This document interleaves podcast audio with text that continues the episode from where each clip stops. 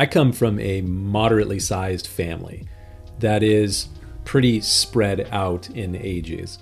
I have three brothers and one sister. From the oldest to the youngest, there is 15 years of separation, and I am right in the middle. I remember years ago having a conversation with my older brother. He is the quintessential firstborn, type A to a fault. Actually, we are all kind of type A, but He's the type A that has to go full bore at everything, even when everything says, this isn't a good idea.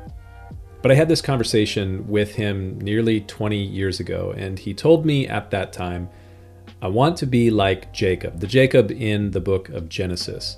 If you have never read the story of Jacob, you should. But my brother said, I want to be like Jacob because he wrestled with God and he won and I want to wrestle with God. In saying this, I understood what my older brother meant, but I don't think he fully understood what that exactly meant that Jacob wrestled with God and somehow he prevailed.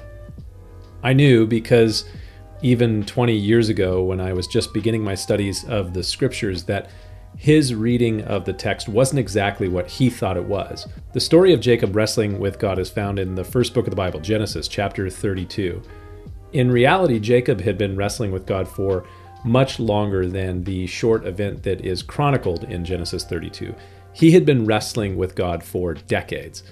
In fact, when the actual main event happened, Jacob was almost 100 years old. He had a long life of wrestling with God, and he showed the scars for it, and not just the scars in his own life, but in the lives of others that he had affected along the way. But he wrestled with God, and the text doesn't exactly say that Jacob won.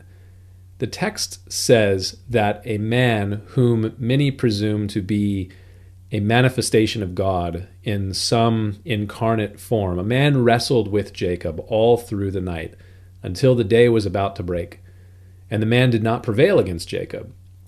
What exactly is going on here in this passage? Well, we can't really know for sure, but many of you have wrestled with God as well.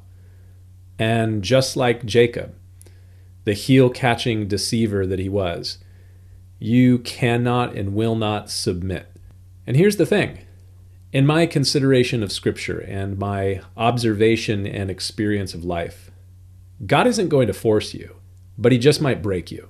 Now, when he saw, the scripture says, the man who wrestled with Jacob, when he saw that he did not prevail against him, he touched the socket of Jacob's hip, and the socket of Jacob's hip was out of joint as he wrestled with him. Did Jacob win?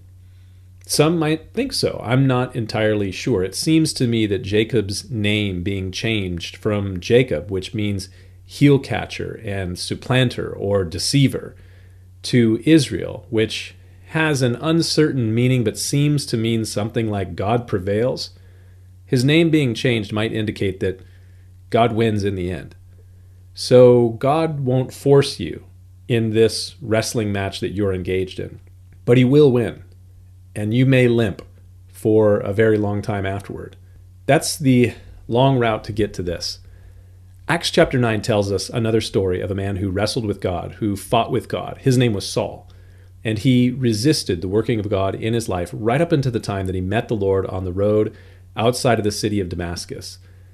And he fought with God up to that point as he's knocked down on the ground in the shadow of blinding light. And at the end of that story, God changed his name as well from Saul, which means sought after, to Paul, which means small or humble. When Saul met Jesus on the road to Damascus, Jesus said, Saul, why are you persecuting me? Some manuscripts read after that, it's hard for you to kick against the goads. It's hard to you, for you to fight against me. So why don't you stop fighting? Don't fight with God he will win.